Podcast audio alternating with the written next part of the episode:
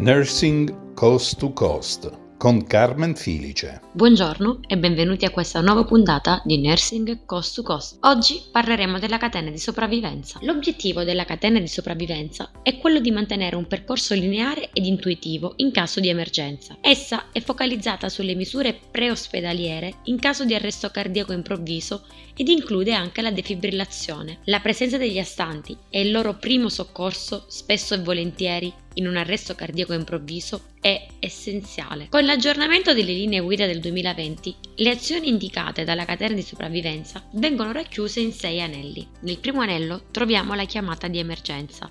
Infatti è essenziale allertare i soccorsi sanitari attraverso il numero unico di emergenza 112 oppure il classico 118. Nel secondo anello troviamo le compressioni toraciche è la rianimazione cardiopolmonare.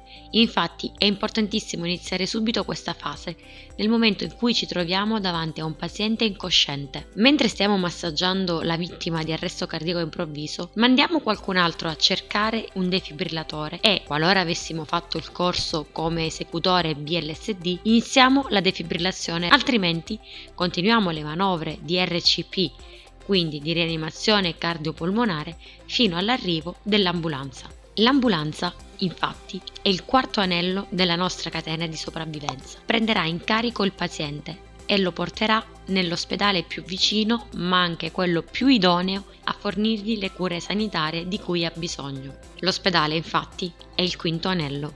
La catena di sopravvivenza, dicevamo, è stata aggiornata con sei anelli.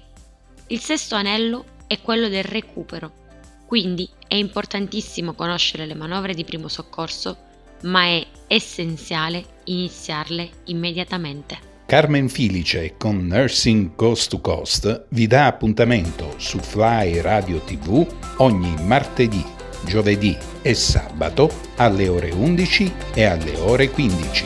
La sigla è Be the Change di Alumo.